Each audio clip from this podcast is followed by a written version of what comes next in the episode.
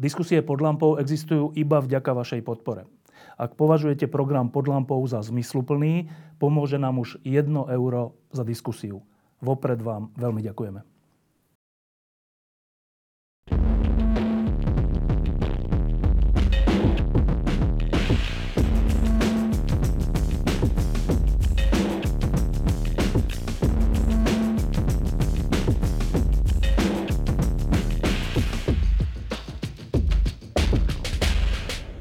Pár dňami sme oslavili ďalšie výročie 17.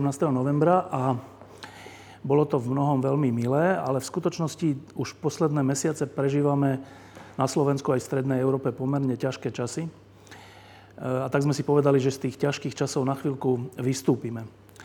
V tejto chvíli sedíme v miestnosti a v prostredí, ktoré je svojho druhu jedným najstarších na celom západe. Oproti je malá kaviareň, kde predávajú kávu tiež niekoľko storočí, asi najviac v okolí. A teda kde to presne sme, tak to prezradia dvaja ľudia, ktorí nás sem pozvali. My sme prišli spolu s Petrom Zajacom, ktorý je pamätník novembra 89 a tí dvaja ľudia, ktorí nás sem pozvali, typujem, že v novembri 89 ešte nežili. Nežili. Tak, e, úplne krátko, kde sme sa to ocitli? Sedíme na Senedman Hall, um, Old Dining Hall, a sme na univerzite v Oxforde. A táto miestnosť a toto miesto Senedman Hall je jednou z najstarších akademických inštitúcií na svete. Založená v roku okolo 1236, už si to presne nikto nepamätá. A hovorí sa o nej, že je to najstaršia inštitúcia prežívajúca, ktorá príjmala študentov na bakalárske štúdium. Dobre, takže tým sme prezradili, že sme v Oxforde. Tak teraz ešte prezraďme, okrem toho, že tá kaviareň oproti je teda najstaršia kaviareň alebo predajňa kávy v Británii? Myslím, že áno, myslím, že v Anglicku. V Anglicku. Tak teraz ešte prezraďme, že kto ste vy dvaja. Tak, František.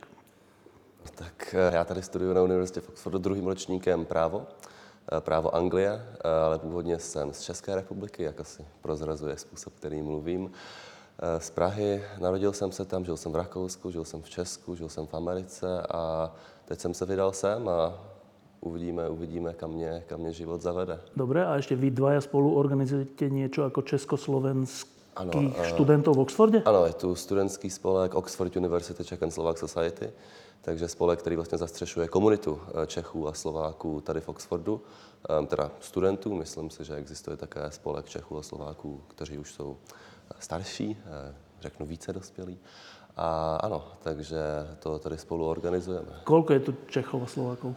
Studentů? Studentů, myslím si, že podle aktuálních statistik jich je zhruba 120, přičemž to samozřejmě záleží od roka, od roka k roku. Řekl bych, že všeobecně se to pohybuje mezi 100 a 150.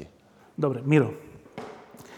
Tak ja som prezident Československej spoločnosti študentskej v Oxforde a som tretiakom v doktorandskom štúdiu inžinierských vied na Univerzite v Oxforde a venujem sa špecificky matematickému modelovaniu takých syntetických biologických systémov a genetickému inžinierstvu. Dobre, ty si už bol, myslím, raz alebo dvakrát pod lampou. E, vtedy sme hovorili O čom sme vlastne hovorili vtedy? Prvýkrát sme tam boli s Myšom Ráčkom a hovorili sme o matematickom modelovaní šírenia COVID-19.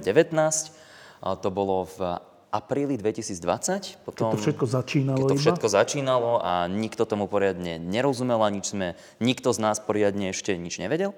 Potom v septembri 2020 sme sa rozprávali s um, Tonom Zajacom mladším a s Dominikou Fričovou o tom, že o, o vzdelávaní, o univerzitách, o tom, ako vnímame v tých rôznych štádiách našich výskumných a vedeckých kariér a to, čo robíme. No a teraz v novembri 2021 sedíme v Oxforde a rozprávame sa tu o novembri. Dobre, tak teraz, e, ja som prvýkrát v Oxforde. E, Peter, ty si už v Oxforde, Oxforde bol. Úplne krátko približ, pri akej príležitosti? Pre mňa je vlastne Oxford takým návratom po 30 rokoch, lebo takmer presne pred 30 rokmi decembri 1991 sa podarilo usporiadať Petrovi Pidhartovi, ktorý bol vtedy predseda Českej vlády, také stretnutie v Oxforde, kde on študoval v 69. A mal tu proste známy, dobrých známych medzi profesormi oxfordskými a zvolal také stretnutie českých a slovenských politikov, intelektuálov a diskusia bola o Československu samozrejme. Teda o tom, či možno zachovať existenciu Československa alebo nie. Tak reálny fakt je taký, že Československo sa nám napriek tejto veľmi peknej diskusii sa nám uchovať nepodarilo. Teraz ma to aj celkom lákalo po 30 rokoch si vlastne tú návštevu ešte raz opakovať v úplne inej situácii, ale v situácii, ktorá v čom si je aj podobná, pretože som hlboko presvedčený o tom, že tak ako v tých rokoch 89 až povedzme 92 sa v Československu rozhodovalo o zmene spoločenského systému a zmene štát, štátoprávneho usporiadania, tak dnes sa rozhoduje nielen v Česku a na Slovensku, ale na celom svete v podstate o tom, ako bude vyzerať tento svet v najbližších 10-20 rokoch. Myslím si, že to je kľúčová diskusia, že po tých 30 až 50 rokoch, ktoré v podstate sa rozvíjali tak v takom očakávaní, že Um, to bude také jednoznačné a jednoduché víťazstvo západu v západnej civilizácii, tak dnes sa ukazuje, že tá situácia je odlišná a v podstate, ako bude vyzerať v budúcnosti, je momentálne, tá otázka je momentálne veľmi otvorená. Čiže sme na e, začiatku úplne ako na kryžovatke a na začiatku úplne novej diskusie. Ešte krátko k tomu Oxfordu. Ja ešte stále to mám, to je také, to je, s tým už asi aj zomriem že vždy, keď som na takomto krásnom mieste západu, tak napriek tomu, že od novembra 89 je 32 rokov, tak, tak mne to stále príde také strašne cenné, že, to, no, no, že tu môžem byť, že v Oxforde, lebo do toho roku 89 sme nemohli byť nikde. Ešte máš tento, tento tyk? No tak ja mám, tak celkom bezprostredne mám jeden tyk, že keď vidím auta, ako jazdia na opačnej strane, keď to mám tak povedať, tak ešte stále mám taký tyk troška sa zláknúť, že ma zrazia, alebo čo.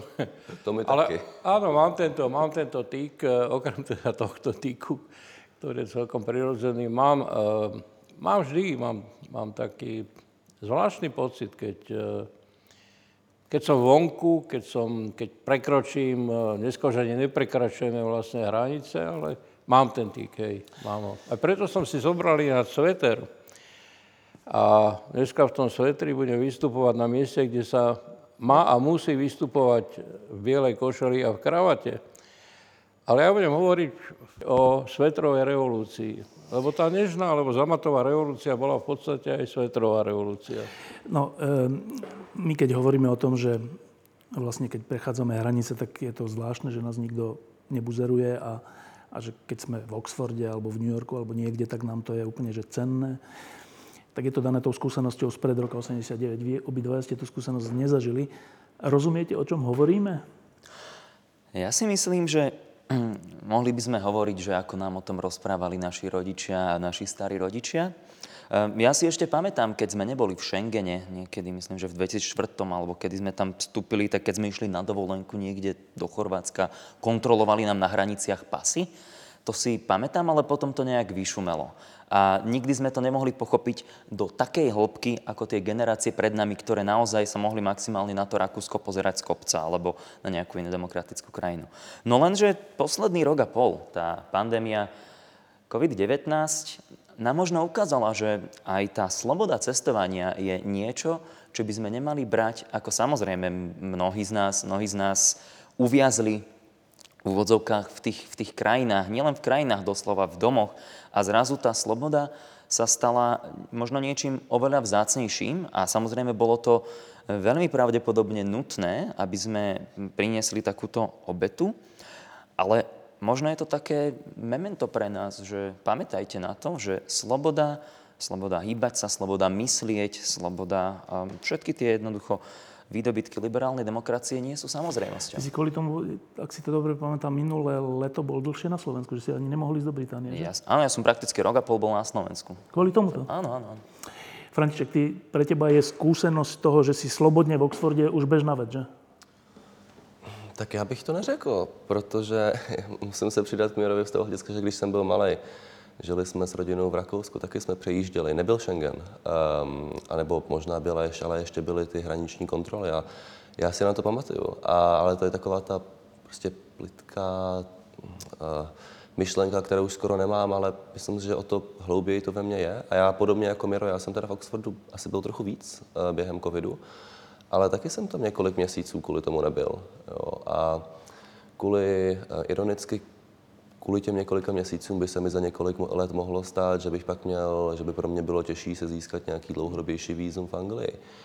Ale mě, pro, mě, pro mě to je takový prostě omniprezentní. Vždycky nad tím přemýšlím, samozřejmě Oxford je intenzivní, člověk v tom je jako myšlenkově, ale já musím říct, že kdy, já vím, že mý rodiče že jo, po, po, po revoluci um, prostě všichni na tom byli stejně, myslím si, že ze svého života něco udělali a já se na to tak, taky snažím nahlížet. Já jsem v hodně lepší pozici a právě řekl jsem si, další krok je prostě jít na ten západ, to, co oni dřív nemohli. Takže já to vnímám poměrně akutně. A myslím si, že kdybyste se zeptal jiných studentů, možná by to, by to tak ani nebylo, ale já si myslím, že právě pro všechny lidi, ale právě pro nás, eh, když nám tohle naši rodiče a prarodiče vlastně umožnili, je, je velmi urgentní se nad tím ale zamýšlet a aspoň já to tak mám. No, my keď tu teraz sa prechádzame po Oxforde s Petrom a pozeráme si tie kolíže a všetky tie budovy a, a všetko. Včera sme boli spolu s vami na tej večeri v hale, kde sa natáčal Harry Potter. E, tak to je také, že navonok také krásne všetko. Predstava, že tu človek študuje, je taká, že pre nás, ktorí sme študovali ešte v takých tých ošarpaných budovách a mlínskych nivoch sa bývalo v atriákoch, tak to je nepredstaviteľný rozdiel, ale to je taký vonkajší rozdiel. E, študovať na Oxforde. Čo to je? Ja som, ja som doktorant, takže ono, tá pozícia uh, toho doktorantského štúdia je predsa len trošku iná. Ja som predtým študoval biomedicínske inžinierstvo v Londýne. A ako doktorant je to už také pološtúdium, polopráca. Človek má spravidla vlastnú kanceláriu, má nejakého svojho supervízora, nejakého toho svojho šéfa a my už nechodíme do školy v tom zmysle, že ja sa chodím učiť. Od nás sa čaká, že budeme schopní vymýšľať a prispievať s, a hlavne v prípade tých ľudí, čo robia napríklad inžinierstvo, niečo naozaj praktické, um, prichádzať a vymýšľať praktické, zmysluplné vynálezy, ktoré budú pomáhať ľuďom a budeme mať pritom relatívne veľkú mieru autonómie. A očakáva sa, že budem produkovať koherentnú akademickú prácu a prichádzať pod vedením tých svojich supervízorov k novým objavom. Takéto niečo môže zažiť študent univerzity alebo doktorand aj na Slovensku?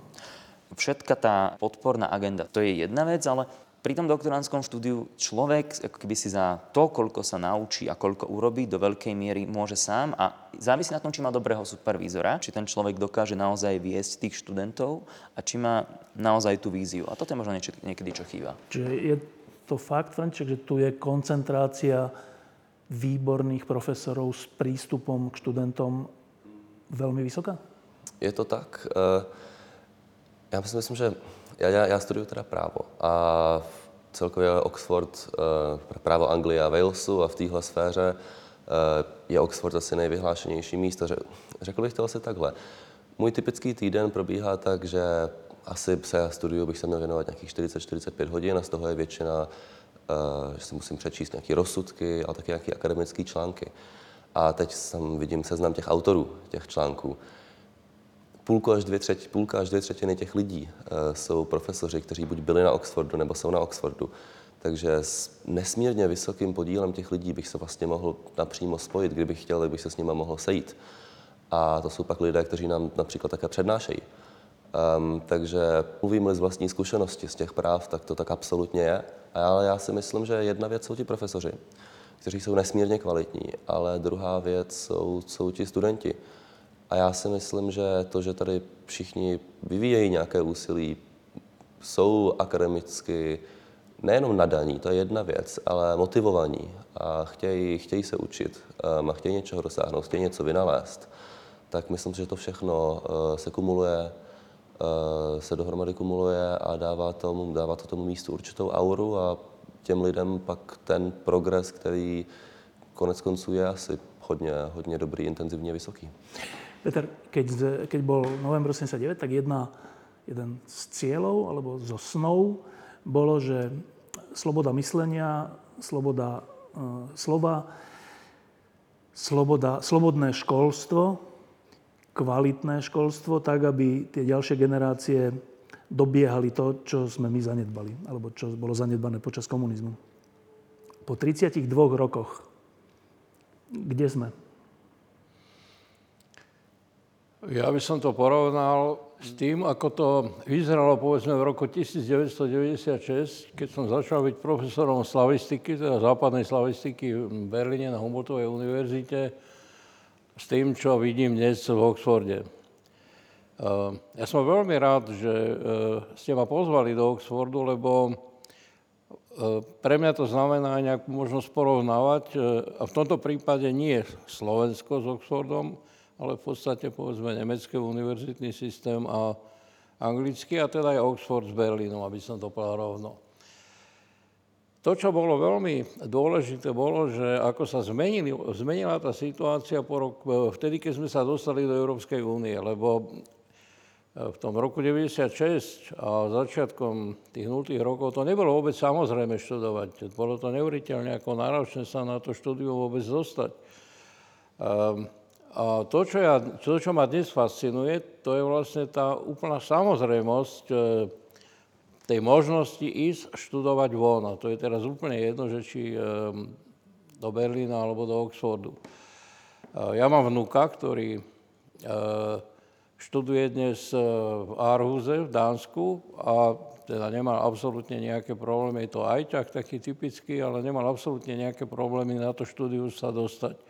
Takisto vidím aj u vás, že vlastne, um, že aj keď je to ťažké, však nie je to, nie je to nikdy ľahké byť vonku, nie je ľahké proste ani, ani um, si zarobiť na to štúdium a teda človek musí aj rozmýšľať, ako sa uplatní a tak ďalej, ale je to dobré, je to, je to, ja by som povedal, že je to skvelé. Teda to je možno vôbec to najlepšie, ja to hovorím úplne ako vedome, možno to je úplne vôbec to najlepšie, čo sa, čo sa, čo sa stalo za tých 32 rokov.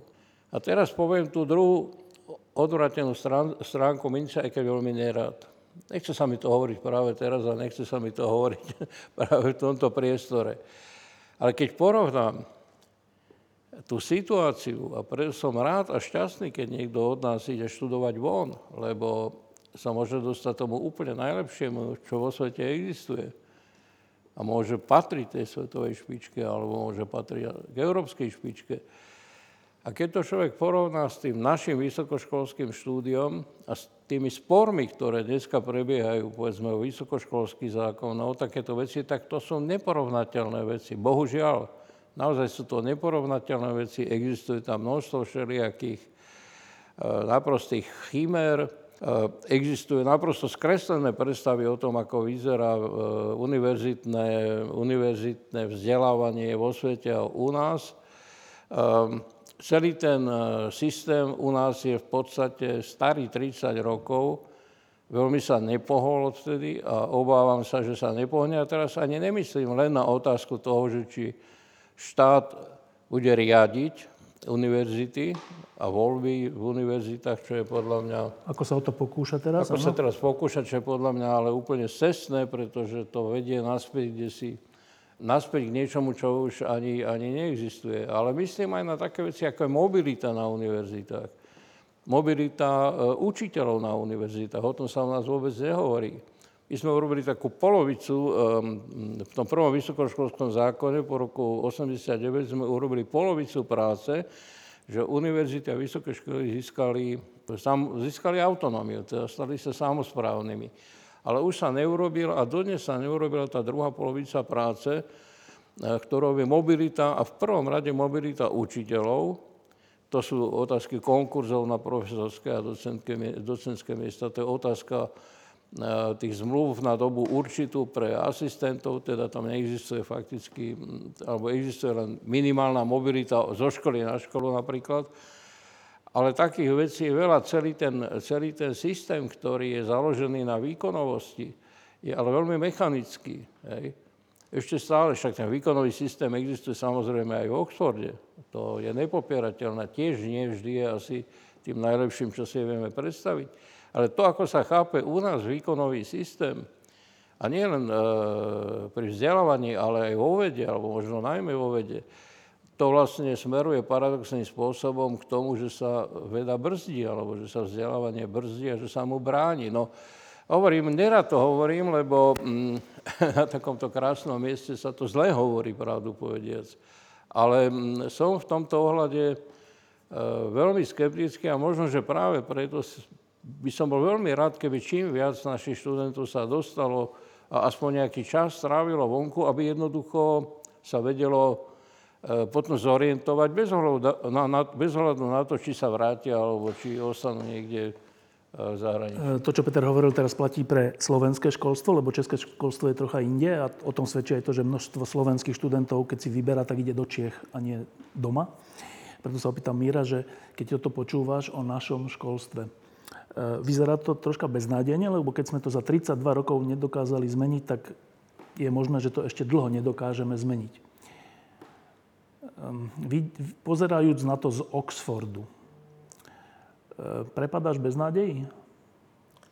Um, dve poznámky najprv, že e, v prvom rade ja vo všeobecnosti nikdy neprepadám bez nádejí a nemali by sme prepadať bez nádejí, pretože však komunizmus bol oveľa väčším problémom, niečo oveľa odpornejšie a mali sme to 40 rokov a potom to padlo a podobne všetky tie e, rôzne izmy. To je jedna vec. A druhá vec, e, musím povedať, ja som nikdy neštudoval na Slovenskej vysokej škole a nie som úplne samozrejme kvalifikovaný E, to hodnotiť. Ja som mal to šťastie stráviť čas na Imperial College na Oxforde, na Caltechu, na Stanforde, ale vidíme to, že tí najlepší sú veľmi prudko stávaní do popredia, sú dávaní nejakým spôsobom na piedestal a dostávajú E, značnú mieru tej podpory. Um, a ja mám pocit, a nie som odborník na školstvo, ale mám pocit, že toto často je problém na Slovensku, že um, je to všetko masové. My máme, neviem, 31, 31 vysokých škôl a univerzít. A mám pocit, že je to veľmi také, veľmi také um, tie, tie zdroje, ktoré na Slovensku sú v zásade veľmi obmedzené, um, nekoncentrujeme optimálnym spôsobom. Um, aby sme, aby sme si to možno, možno tak vedeli porovnať, že ten majetok, tá sa volá endowment, jednoducho nejaký ten majetok toho Oxfordu, z ktorého on je schopný, eh, ktorého on je schopný nejakým spôsobom investovať aj do toho vzdelania, do tých inovácií, podporovať tie programy a podobne, asi 6 miliárd eh, dolárov, ak sa nemýlim. Takže nejde o to, ale to je pre ten jeden Oxford a tí akademici, najlepší akademici dostávajú zásadne viac podpory než tí než tí podpriemerní a tí podpriemerní alebo priemerní tu úplne ani nie sú. Ale to neznamená, že niekto, kto je akože priemerný, je že si zaslúži nejakú hanobu pre, pre, alebo že je menej hodnotným členom alebo človekom. Absolútne nie. Ale s tými obmedzenými zdrojmi my si strategicky musíme vybrať niekoľko oblastí a niekoľko ľudí, doslova jednotlivcov, ktorých podporíme a podporíme ich násobne viac ako iných, dáme im všetky zdroje, budeme si ich, e, budeme si ich jednoducho nejakým spôsobom hýčkať. A, a umožníme im a budeme, budeme dúfať, že to je dlhodobá investícia, že v horizonte 10 až 15 rokov nám vychovajú generáciu alebo dve generácie špičkových doktorandov, potom postdoktorandov a potom vedúcich. A niektorí z nich budú e, opäť výskumníci, napríklad niektorí z nich budú fantastickí podnikatelia, čo je, čo opäť niečo, čo podľa mňa u nás na Slovensku vôbec sa dostatočne ne, nezdôrazňuje, že dobrí a hlavne v aplikovaných vedách tí profesori majú aktívne zakladať startupy, firmy, podporovať študentov, nechať ich, e, nechať ich jednoducho akoby bohatnúť a vytvárať nové inovácie. A niektorí budú e, absolútne mimo tej akadémie, ale budú veľmi šikovní, vzdelaní, rozmýšľajúci ľudia a budú robiť dobre vo svojich komunitách. A toto, čo si teraz povedal, úplne krátko, vidíš za reálne, že by sme to na Slovensku týmto smerom skúsili? keď e, na to bude vôľa, a, tak ja to samozrejme reálne vidím. A možno, A možno by na to ani, a možno, možno na to nemusí až tak byť e, vôľa štátu, ale oveľa viac možno aj tá vôľa privátneho sektora. Avšak na Slovensku úžasný príklad je Kempelenov Inštitút inteligentných technológií, profesorky Bielikovej a, a jej kolegov, ktorí jednoducho úplne krásnym spôsobom sa jednoducho odtrhli z prostredia, ktoré zjavne bolo um, akože z toho, čo počúvame, veľmi pofidérne a v zásade na zelenej lúke vybudovali e, inštitúciu, ktorá má zmysel a ktorá sa naozaj snaží niečo podobné robiť. A keď toto dokážeme spraviť v inteligentných a informačných technológiách, môžeme to spraviť v biotechnológiách, môžeme to možno urobiť nejakých humanitných vedách. Nie všade, ale takto treba začať a treba si brať ten príklad. Nevidím to bez nadej. E, František, e, na Slovensku je to tak, že keď sa mladý človek rozhoduje, kde ide študovať, tak e, Prvá voľba je, je do Prahy alebo do Brna alebo do Olomovca na univerzitu. A potom sú ešte nejaké ďalšie voľby ďalej. Tvoja prvá voľba bol Oxford? Tak já myslím, že je třeba zdůraznit, že moje, moje situace byla taková trochu... Já jsem vyrůstal v tom Rakousku, chodil jsem pak na německou školu v Praze, um, takže jsem samozřejmě měl širší možnosti, a takže to asi nebylo úplně, nebylo to úplně typický. Ale konec konců já jsem v podstatě chtěl jít uh, co nejdál, ale ne, ne co nejdál pryč, ale udělat, uh, učinit co, co největší krok. A tak, tak už jsem uměl německy, um, ale například studium v Německu, ať už je kvalitní a dostupný, tak přece jenom, hodně, obzvlášť například v právech, to je do velké míry takový celkem masový. Mám tam přednášky o, pro stovky studentů, semináře pro tucty, Um, a podobně bych na tom byl samozřejmě v Praze. A takže jsem se směřoval spíš asi do anglicky mluvící sféry a tak, jak to funguje na Oxfordu, tak většinu, a to je vlastně poměrně podobný tomu doktorantskému studiu, I už, už když dělám toho bakaláře, tak mám 90% mého času uh, strávím uh, autonomně a musím si ho zařídit sám a musím se o ten svůj progres, o ty svoje výsledky postarat sám. A pak uh, jednou nebo dvakrát týdně na jednu hodinu mám eh, ohledně toho specifického modulu modulu s profesorem, eh, vlastně s jedním profesorem, jeden profesor a dva až čtyři studenti. Máme poměrně intenzivní diskuzi a takže konec konců já jsem si to zhodnotil a řekl jsem si, ať už budu chtít studovat cokoliv. A já jsem nevěděl, že budu chtít konkrétně studovat práva už x let, to jsem se rozhodl poměrně, poměrně krátkodobě před přihláškou. Tak já jsem viděl, že pokud půjdu sem, um, tak se mi budou nejvíc věnovat. Uh, budu mít um, takový ten, jak bych anglicky bych řekl, ownership uh, toho svého času um, a svého progresu. A to člověka motivuje a to člověka posouvá o hodně dál, než dle mě cokoliv jiného. Takže ano, z toho důvodu pro mě Oxford nakonec byl první volbou, ale váhal jsem mezi Německem, mezi Spojenými státy, mezi Británií, mezi třeba, že bych šel do Austrálie, někam úplně exoticky, ale ano, Oxford. Ja som študoval elektrotechnickú fakultu, pred rokom 89 nás bolo na prednáškach, že 200. A potom, keď vidím také filmy, neviem, či ste videli taký film, že Shadowland, to je o C.S. Lewisovi, tak tam sú také sekvencie, že príde študent za C.S. Lewisom samotným do jeho kancelárie, hoci to je krásna miestnosť, nie kancelária v tom komunistickom zmysle, a hovorí mu, čo prečítal a čo si o tom myslí a ten mu hovorí, čo si on o tom myslí. A to je také, že to som ja nikdy nezažil, že my sme boli, že 200, mas, masa, masovka. E, takéto filmy a tieto sekvencie z toho, ako to funguje, to je, že romantický pohľad, alebo to naozaj zažívate? To je úplne, to je úplne bežné a toto sa samozrejme stáva tuto v Oxforde. A poviem to úplne inak, my máme úplne iný mindset. Ja keď si prečítam, je pre mňa bežné, že keď si prečítam článok alebo niečo zaujímavé od profesora z Harvardu, zo Stanfordu alebo z Cambridge, to je úplne jedno. Keď, aký je to líder v tej oblasti, tak mu napíšem, dobrý deň, ja som doktorant z Oxfordu, ja by som mňa veľmi zaujalo to, čo ste napísali.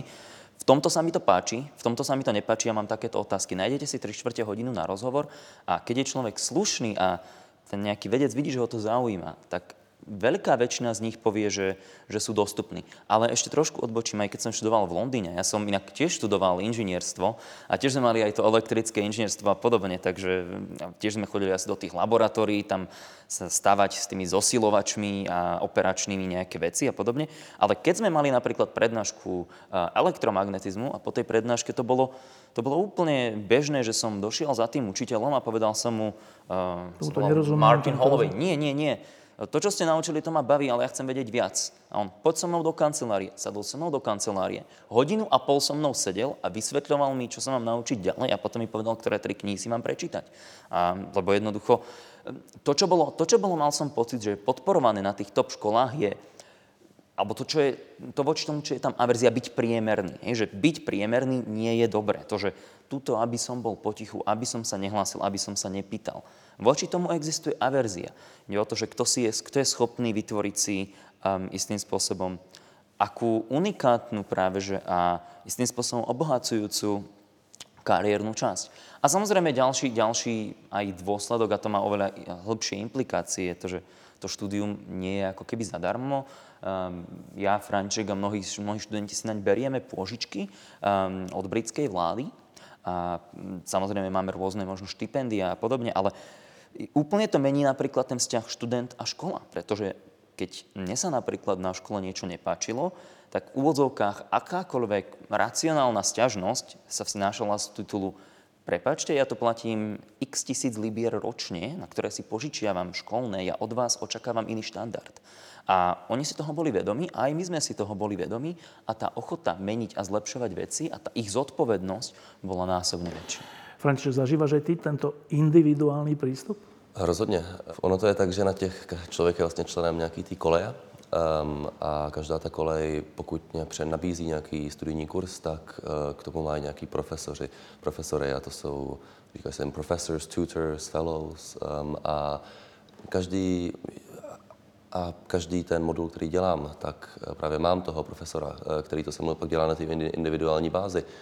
A jedna věc je, jak Miro říkal, um, to, to, že se s nima, nebo i s úplně cizími profesory můžu bavit o věcech na nějaký individuální bázi, o něčem akademickém, ale a s tím já absolutně souhlasím. Já jsem měl dlouhý konverzace uh, s několika profesory, protože například jsem je potkal na ulici a řekl jsem, do, dobrý den, vy, vy jste udělala tuhle přednášku, mě by zajímalo. A takhle jsme si prostě tři čtvrtě hodiny v dešti uh, na ulici povídali a to bylo, to bylo skvělé, ale další věc je to, že ti profesoři, kteří na té vaší koleji za vás jsou nějakým způsobem paky, řeknu, ne zodpovědní, ale prostě mají k vám nejblíž, váš, váš organizing tutor, a tohle to je víc takový, řekl, řeknu, specific, specifikum toho bakalářského studia.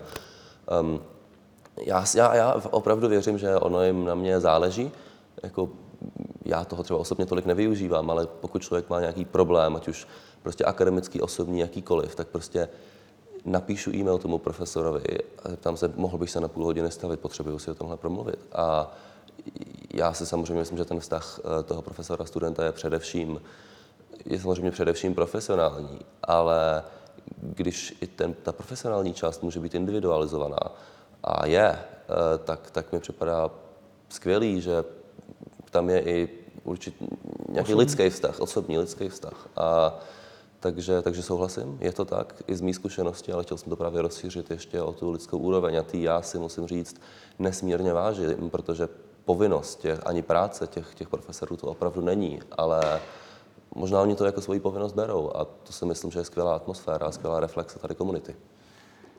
Môžu slovenskí študenti toto niekedy zažiť? Slovenskí študenti môžu zažiť e, úplne všetko a tým úplne všetko myslím aj jednu aj druhú stranu tej úvrate. Môžu zažiť aj veci, ktoré sú veľmi deprimujúce a môžu zažiť aj skvelé veci. Prečo nie? Samozrejme, že môžu. A o jednej veci sme ešte nehovorili, ale keď som vás teraz počúval, tak, tak som si to uvedomil, že jedna z kľúčových vecí podľa mňa, mm, to štúdia vonku, spočíva aj e, v tom, že sa človek vo veku, keď je vnímavý a keď prijíma nové veci, tak si osvojuje aj isté formy správania. Sú, osvojuje si isté formy socializácie. keď raz ten študent vie, že môže prísť za učiteľom, učiteľ sa mu bude venovať, bude sa mu venovať ochotne a dá mu proste z toho, čo vie, sa mu dá toľko, koľko To vláze, a to lepšie. A že tam je aj istá taká nezišnosť a nie len iba mm, proste Povinnosť? povinnosť učiť alebo čo. No tak to je pre toho e, študenta to najlepšie bez ohľadu na to, či je to slovenský študent alebo akýkoľvek iný, to aj slovenský študent, aj na Slovensku by to mohol dosiahnuť. Len tá výchova k tomu, k týmto formám takej, povedal by som, slušnej socializácie, to je beh na dlhé tráte. Hej, to, nie je také, to nie je také jednoduché. A tie formy socializácie potom vedú k tomu, že um, mladí ľudia sa potom úplne ináč správajú, a to vidno aj na správaní e, tých mladých ľudí, ktorí sa vrátia na Slovensko, že sa správajú úplne ináč ako tých, ktorí tú skúsenosť nemajú. A čo to znamená, že sa správajú ináč? No znamená to napríklad to, že sú oveľa slušnejší, zdvorilejší, že pestujú aj etiketu, to znamená nejaké spôsoby slušného správania, ktoré nemusia byť nejako hlboko zvnútornené, ale proste návonok majú svoj obrovský význam, lebo potom sa ľudia voči sebe nesprávajú tak, ako sa často na Slovensku správajú, teda ako chrapúni. Čiže aj toto je strašne dôležité. E, táto skúsenosť, ktorá pokiaľ bude dostatočná a dostatočne hlboká a dostatočne bude dlho trvať, tak e, môže naozaj povieť aj k tomu, že to sociálne správanie na Slovensku sa zmení k lepšiemu. Teda to hovorím preto, aby e, sme si nemysleli, že to ide zo dňa na deň, to je vec na jednu, dve, tri generácie, ale dá sa to. A, a ak je niekedy to okno príležitosti, my hovoríme o oknách príležitosti, ak je niek, niekedy, ak bolo na Slovensku to okno príležitosti otvorené, tak je to teraz. Ehm, ešte jedna otázka k univerzite a potom v tej záverečnej časti prejdeme k tomu, čo sa deje v Británii, v západnom svete a na Slovensku. Tak um, je všeobecne také zdieľané presvedčenie, že študentský život na vysokej škole patrí k najkrajším častiam ľudského života. A myslí sa tým aj troška veľa voľná, a myslí sa tým aj všelijaký akože nočný život a, a všeličo a proste tak. Ja som sa s vami včera, sme sa rozprávali o tom a e, má to totiž aj troška odvrátenú stranu. Tak, a tá otázka je, študovať na prestížnej univerzite, mať najkvalitnejších profesorov, e, nakoľko to spôsobuje na vás e, tlak byť najlepší a nakoľko vám to vlastne súkromný život berie? To je veľmi, veľmi dobrá otázka. Myslím, že je skvelé, že dostávame k tomu, že um, žiť niekde alebo študovať na Oxforde alebo na MIT alebo na Imperial College je, nejaká, um, je nejaký akože ne, pozemský raj alebo niečo podobné. Keď som študoval na Imperial College, ja som bol zmený departmental representative, to znamená, že ja som ako študent zastupoval vo všetkých možných radách a výboroch všetkých študentov bakalárskeho, magisterského štúdia, asi 500 študentov. A ono sa vedelo, že na tej škole asi štvrtina ľudí potrebuje psychickú pomoc. Vedelo sa, že na psychológov a psychiatrov stáli rady študentov. Čiže psychickú pomoc v zmysle, keďže sú na tej škole? Keďže sú na tej škole a nedokážu nejakým spôsobom zvládať a akýkoľvek aspekt toho tlaku, ktorý je tam vyvíjaný, ako si sa pýtal, tak potrebujú tú pomoc. Pretože, a myslím, že Oxford je na toto oveľa zdravšie prostredie, pretože Oxford je veľmi širokospektrálna univerzita, má svoje prírodné vedy, má svoje humanitné vedy, je tu to veslovanie veľmi akože prominentné je tu množstvo rôznych športov a podobne. Tie viac e, špecifikované univerzity, ako ten Imperial College alebo MIT v Spojených štátoch, Massachusetts Institute of Technology, tak tam je problém, že jednak to hodnotenie je veľmi objektívne, čo, čo, čo je akože skvelé, lenže um, váš výkon sa dá, začne v zásade veľmi rýchlo a jednoducho hierarchizovať.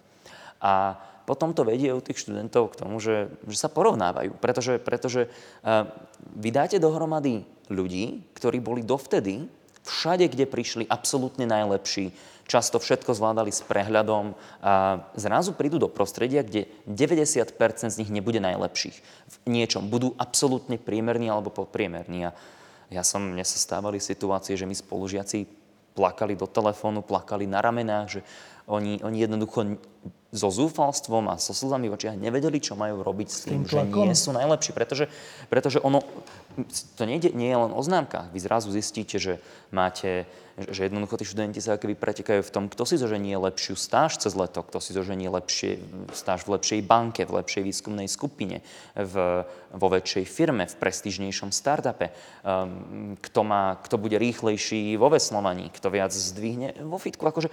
A teraz tá súťaž jednoducho v nejakom bode a mnohí študenti to zvládajú, jednou si povedia, no však mňa zaujíma vec A, B, C, ty tam chcem byť čo najlepší, ostatné ma nezaujíma, keď tam nie som najlepší, to nevadí. Ale nie každý to možno úplne takto dokáže. A to je jeden z tých závažných problémov na týchto špičkových školách. A možno k iným sa ešte dostanem. Jedno veto, ty to zvládaš?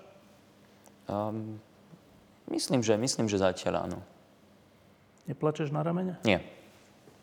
František?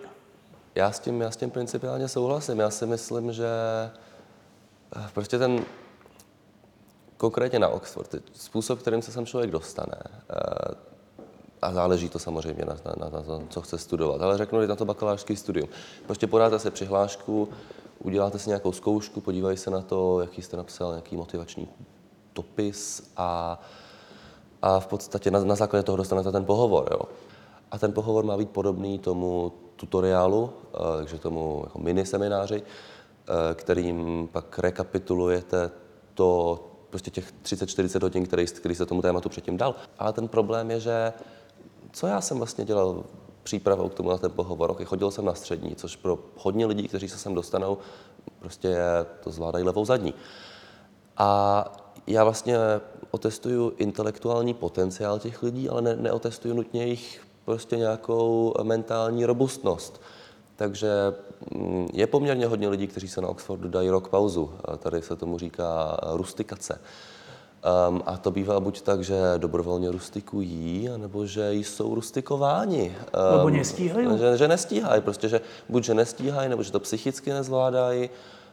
Um, a prostě samozřejmě většina lidí na tom je nějak v pohodě, ale já, musím, já se musím přiznat, že samozřejmě nějakých, řeknu, 10-20 nejvýkonnějších, tak mají skvělé výsledky, intelektuálně se skvěle někam posunou, ale hodně často pak například mají omezenější sociální život a něco, něčeho se vlastně vzdávají. A, ten, a to, to, jak se člověk vypořádá s tlakem, to prostě hodně lidí neumí. A, a to není, že, to není že, nejsou, že toho nejsou schopni, to je, že se to prostě nenaučili.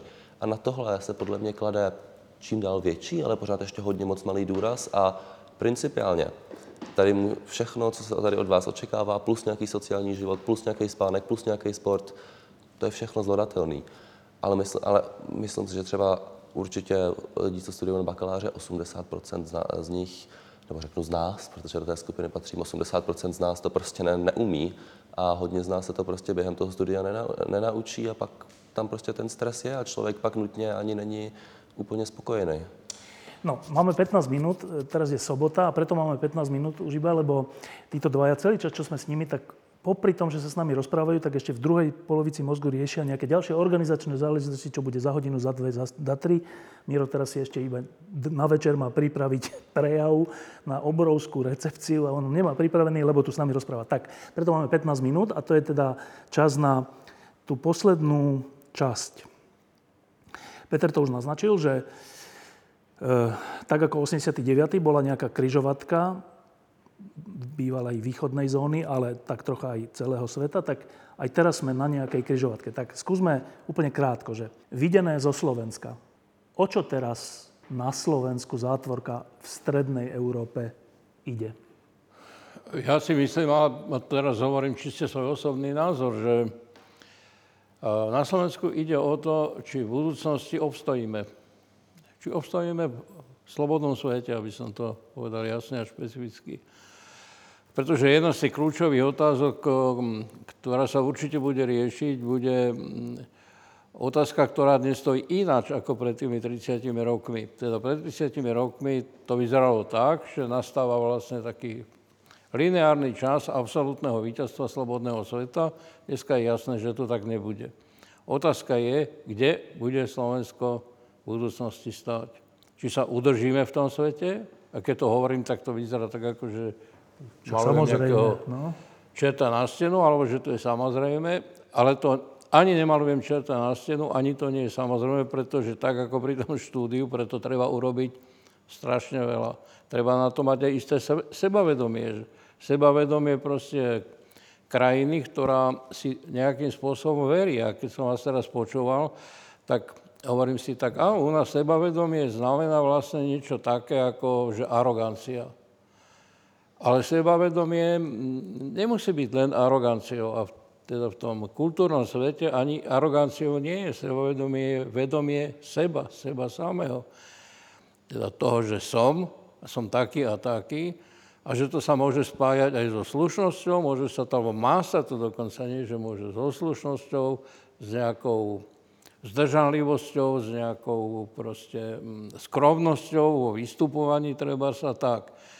Ak budeme mať to sebavedomie, teda nie je to arogantné sebavedomie, ktorého máme, myslím si, v súčasnosti akurát dosť, ak budeme mať to sebavedomie také normálne, prirodzené, tak ako je to všade v tom vyspelom svete, tak môžeme niečo dosiahnuť. To bude podľa môjho odhadu úplne najkľúčovejšia otázka. Tie otáz- o- ostatné veci to sú parciálne otázky, ktoré budú samozrejme rovnako dôležité, ale toto sa mi zdá byť úplne najkľúčovejšou vecou. Čiže keby som to úplne zjednodušil do jednej vety, tak ty si myslíš, čo je úplne prekvapujúce, že teraz ide o to, či Slovensko zostane súčasťou slobodného západu? Ja si myslím, že teraz ide o to a v najbližších 10 e, ročiach, a to sa bude týkať vašej generácie, pôjde o to, kto, a týka sa to samozrejme a pre nás najmä Slovenska, kto ostane teda v tom svete, ktorý ešte stále predpokladám, že pokladáme za najlepší. Však keby sme nepokladali tento svet za najlepší, no tak predsa by nemalo nejaký zmysel, aby ste vyštudovali v Oxforde a aby, sme, aby, aby sa e, proste tento západný civilizovaný svet usiloval e, poprvé niečo dosiahnuť a po druhé ale aj slušne existovať. Však to sú dve otázky, ktoré sú navzájom podmienené a ja si myslím, že to je pre Slovensko absolútne kľúčová otázka, aj keď si ju na Slovensku asi ľudia nie veľmi dobre uvedomujú. E, keď sa vy pozeráte na svoje krajiny, Českú republiku, Zátvorka, Rakúsko, Nemecko, neviem, Slovensko, e, čo tam vidíte?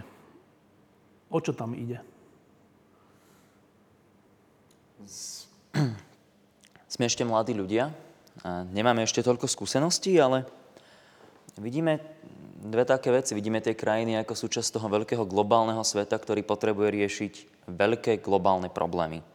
Um, klimatickú zmenu a to, ako nad ňou budeme uvažovať, či sa uzavrieme do našich samoobmedzovacích sa ulít, alebo si povieme, že ideme odvážne um, stavať a hľadať nové technológie a racionálne ako celý svet spolupracovať na riešení týchto problémov. Globálnu pandémiu, keď, keď môžeme zostať malo uzavretou ulitou, nezaočkovaným ostrovom v strede zaočkovanej Európy, alebo môžeme našimi výbornými vecami a, a, a vynálezmi prispieť k jej riešeniu.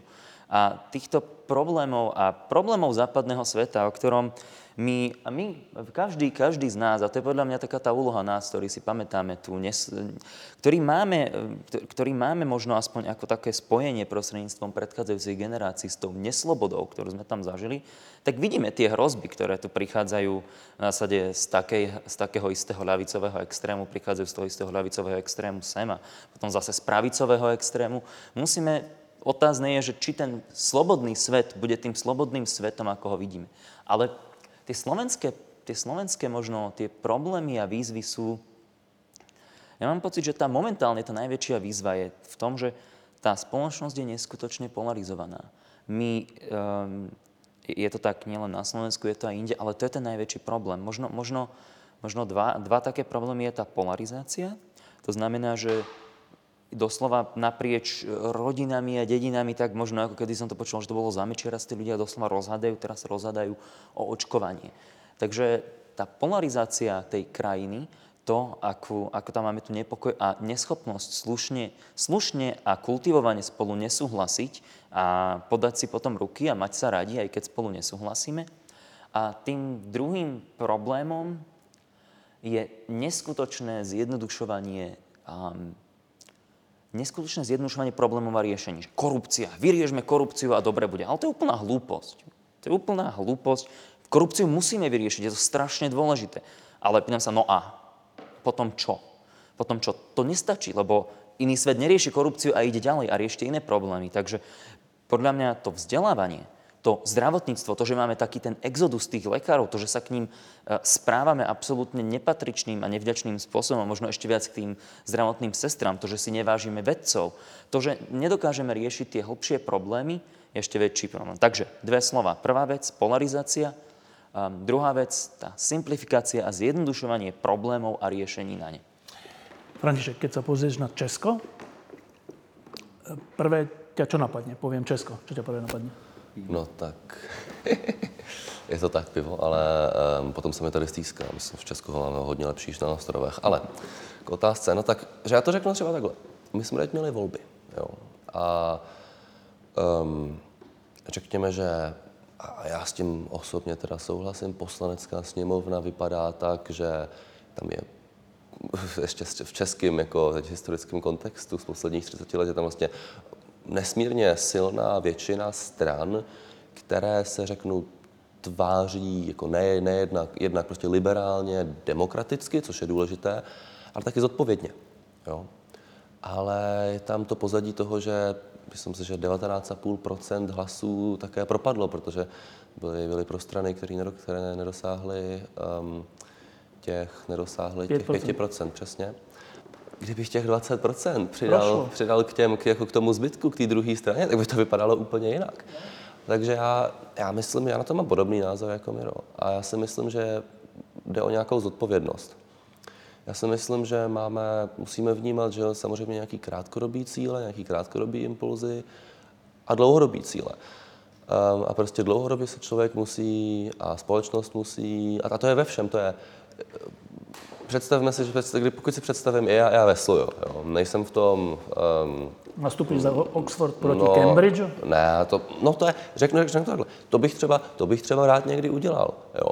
Ale prostě na to musím trénovat, musím, na to, musím se na to udělat plán, toho plánu se musím držet, musím konstantně reflektovat, jestli ten plán funguje.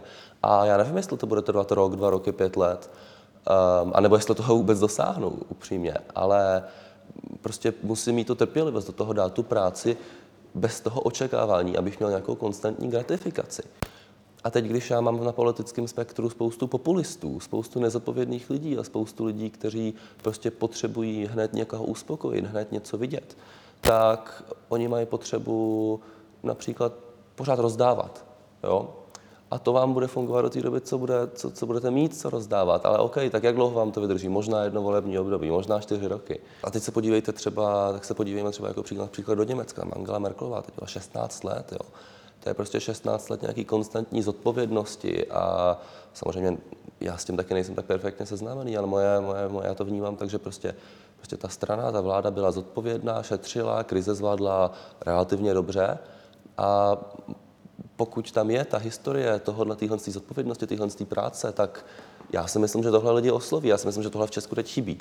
Mám naději, že nová vláda um, bude více či méně stabilní, že tohle nastolí um, a že tohle zvládne a že pak oni nebo podobně smýšlející uh, dlouho vydrží. Ale pokud, se podí, ale, ale pokud se podíváme na ten opravdový uh, výsledek těch voleb, to, to jakou náladu ve společnosti reflektuje, tak zodpovědný přístup buď prostě neexistuje v dost dobré formě, aby uh, oslovil většinu občanů, to je jedna možnost, a, a nebo prostě většina občanů o to nestojí a stojí o nějakou tu prostě instantní gratifikaci, o vlastně ty levné krátkodobé ústupky a není z toho mít tu trpělivost na to, abychom prostě dosáhli, abychom pokořili ty, ty těžké cíle abychom se společně dostali dál. To, to, to souvisí s těmi globálními problémy, to souvisí se spoustou věcí, ale já si myslím, že nejdůležitější je, abychom se jako společnost naučili být zodpovědní a být trpěliví a my pak neuvidíme to, že nám vláda dá pět tisíc navíc na penzi jednorázově, jo? A tohle to je třeba věc, na kterou za měsíc zapomeneme a budeme ji potřebovat znova, abychom se udrželi šťastní a spokojení. Ale uvidíme ten graduální růst, to graduální zlepšení.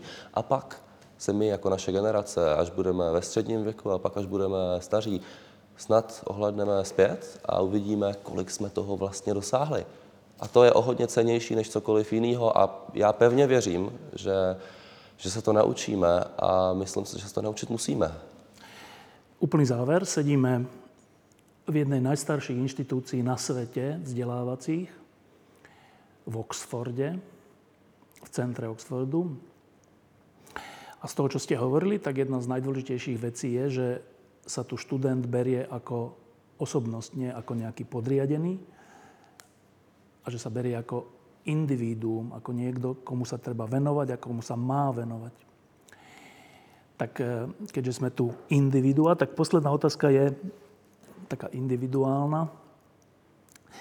Peter, 31 rokov, 32 rokov po novembri. Aký máš dnes životný pocit? Tak ako som povedal, myslím si, že stojíme na kryžovatke, ale to, že stojíme na kryžovatke, to nie je zlé. Znamená, že nemôžeme pokračovať lineárne tak, ako to išlo doteraz, to je, hádam, jasné.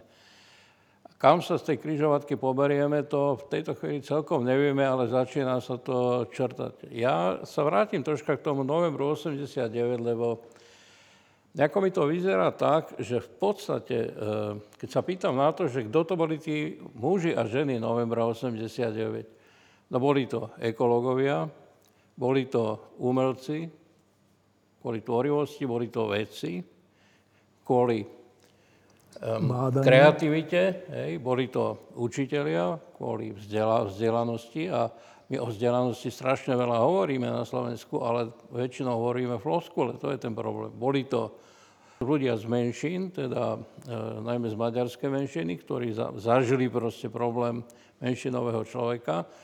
Boli to ľudia viery, teda kresťanského disentu, a boli to ľudia z, e, z, z sekulárneho disentu, teda ľudia, ktorí mali citlivosť voči spravodlivosti, voči právu a, a ktorí chceli mať slobodnú vieru. A myslím si, že tá kryžovatka, ako keby na tej kryžovatke sme sa vracali v podstate nejakým spôsobom tým východiskám z toho roku 89 a že tá cesta do budúcnosti povedie v podstate po podobných trajektóriách, ako e, sme boli schopní e, ich nastoliť v tom roku 89. Na to sme v podstate už takmer zabudli, lebo v tých každodenných problémoch sa to stráca, ale ja som presvedčený, že keď si budeme klásť proste elementárne otázky v najbližších rokoch, tak to pôjde v týchto smeroch. To môže tak byť, nemusí to tak byť, ale tak mi to vychádza. A jednou vetou osobne, že tvoj osobný pocit v roku 2021 je aký?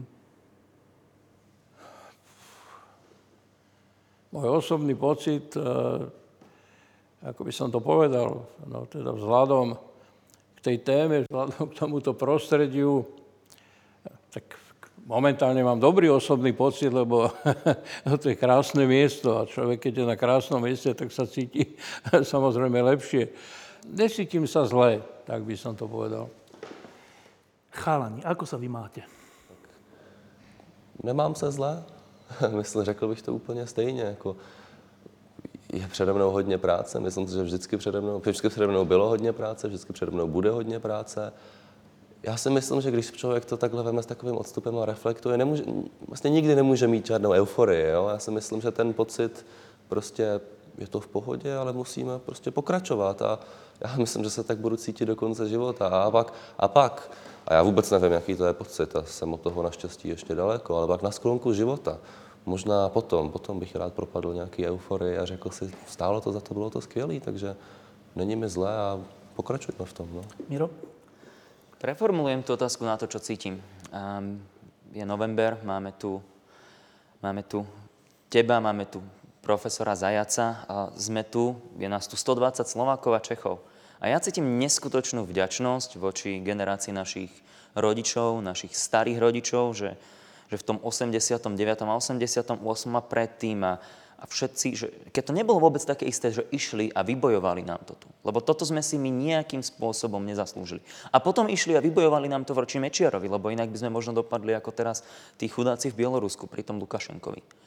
A v prvom rade cítim tú vďačnosť. Druhý, poc, druhý pocit, ktorý nám uh, toto prostredie dáva, a možno to znie ironicky, je tá pokora. Sú tu stovky študentov, ktoré sú bystrejší, šikovnejší, možno vynachádzavejší ako my. A, a to je výborné, výborné prostredie na to, aby si človek uvedomil, že nie si ten najlepší, máš sa čo učiť a aby si uvedomil, že tou tvrdou prácou ale predsa len niečo môže dosiahnuť. Že tá meritokracia tu stále ešte do istej miery funguje. To je ten druhý pocit. A ten tretí pocit, ktorý cítim, je taká determinácia alebo presvedčenie, že generácie pred nami čelili veľkým problémom, my čelíme obrovským problémom, klimatickým zmenám, pandémiám, Číne. A mám tu takú tú determináciu a, a verím, že aj všetci, všetci ostatní v mojej generácii niečo s tým, niečo, niečo s tým urobiť a raz, keď budeme, keď budeme na to reflektovať, tak môcť sa, môcť sa uh, ráno pozerať do zrkadla a bez toho, aby sme sa pri holení porezali, bez toho, aby sme, aby sme, aby sme zle spávali a dúfať, že raz, že raz urobíme niečo dobré pre našu spoločnosť, pre tento svet a pre tie budúce generácie a že to všetko, eh, že to všetko raz bude dávať zmysel, pretože aby, aby veci dávali zmysel, tak to je jedna z najdôležitejších pohnutok, ktoré by sme mali mať. Tak eh, to bolo pod lampou z Oxfordu, to je úplne že pekné, tak to, si to uvedomiť. E, teraz vás už prepušťam, lebo vy za 15 minút musíte niekde byť a potom za 2 hodiny zase niekde byť a potom za 3 hodiny zase niekde byť, tak iba povedzte jednou vetou, že čo vás teraz čaká? Tak e, dnes, e, dnes je tzv. Velvet Night, zamatová noc, keďže oslavujeme Velvet Revolution, zamatovú revolúciu tak my tuto na Oxforde každý rok, odkedy bola Oxfordská československá spoločnosť založená, tak každý rok organizujeme našu, našu najväčšiu oslavu práve na tento deň, na sobotu po 17. novembri, kedy oslavujeme slobodu a vždy si tu snažíme e, pozvať si nejakých významných hostí. A teraz si tu ty, je tu profesor Zajac a sme strašne radi, že um, ďaká našim kolegom Krištofovi Jirku a um, Janovi Prajzovi prišiel uh, senátor, predseda Českého senátu Miloš Vystrčil, čo je jeden s politikou na západe, ktorí majú možno najlepšie cítenie e, pre slobodu a tiež e, predsednička Českej akadémie vied, e, veľvyslanci slovenskí a českí v Británii a predovšetkým množstvo študentov, množstvo absolventov, množstvo mladých ľudí. Je to najväčšia Velvet Night v histórii, je nás viac ako 160, kedy jednoducho chceme oslavovať tú slobodu a všetko to, čo nám tá sloboda dala a tú zodpovednosť, ku ktorej nás zavezuje. Dobre, to bude večer, ale teraz za chvíľku bude ešte niečo iné.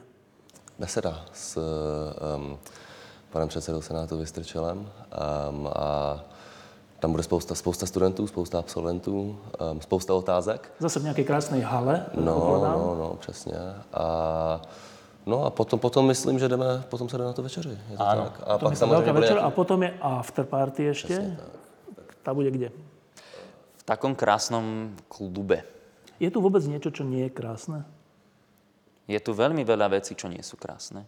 A, to sú, a nemusia byť nutne fyzické, ale je tu veľmi veľa vecí, čo nie sú krásne. Nič, nič na svete, nejaké miesto na svete nie je len krásne a dokonalé. Ďakujem, že ste prišli. Ďakujem za pozvanie. Ehm, aj ty vlastne ešte máš pripravený prejav? Ja nejaký prejav asi nebudem mať, nejaké slovo budem môcť povedať zrejme, ale jednu vec by som predsa len rád ako na záver povedal. Rád by som zdal vlastne takú poctu a hold e, všetkým tým, a to sú väčšinou už moji rovesníci, ale aj mladší ľudia, ktorých skosila e, táto pandémia. V poslednom čase je toho nejako priveľa, Niekedy nie vyhnutia, ale veľmi často mm, je to úplne zbytočná smrť a zbytočná smrť aj preto, že sa spája nejako s nejakými konšpiráciami a s takýmito vecami. Ale to by som nechal tak. V každom prípade v poslednom čase odišlo príliš veľa e, vzácných ľudí, ja neviem, hovoríme samozrejme o Milanovi Lasicovi, hovoríme samozrejme o Mirovici Párovi. Mierovi Cipárovi, o Eugenovi Indlovi, o Mierovi Šbírkovi, hovoríme o ľuďoch e, tohto typu a hovoríme vlastne o ľuďoch, o ktorých sme hovorili celý čas, teda o tých ľuďoch, ktorí nejakým spôsobom Umožnili tú zmenu. umožnili tú zmenu, ale aj, aj dávajú tej krajine, teda tej krajine Slovensku a možno, že aj Česku, niektorí z nich, dávajú im nejakú tvár a to je tá najlepšia tvár. No tak je vždy škoda každého človeka, ktorý tú najlepšiu tvár krajine, dáva, dáva krajine, keď e, zomrie a najmä keď zomrie predčasne. Ďakujem pekne.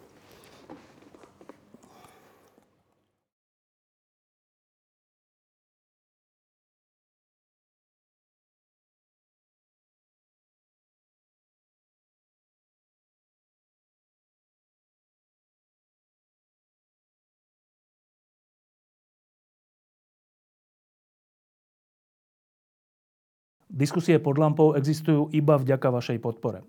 Ak považujete program pod lampou za zmysluplný, pomôže nám už 1 euro za diskusiu. Vopred vám veľmi ďakujeme.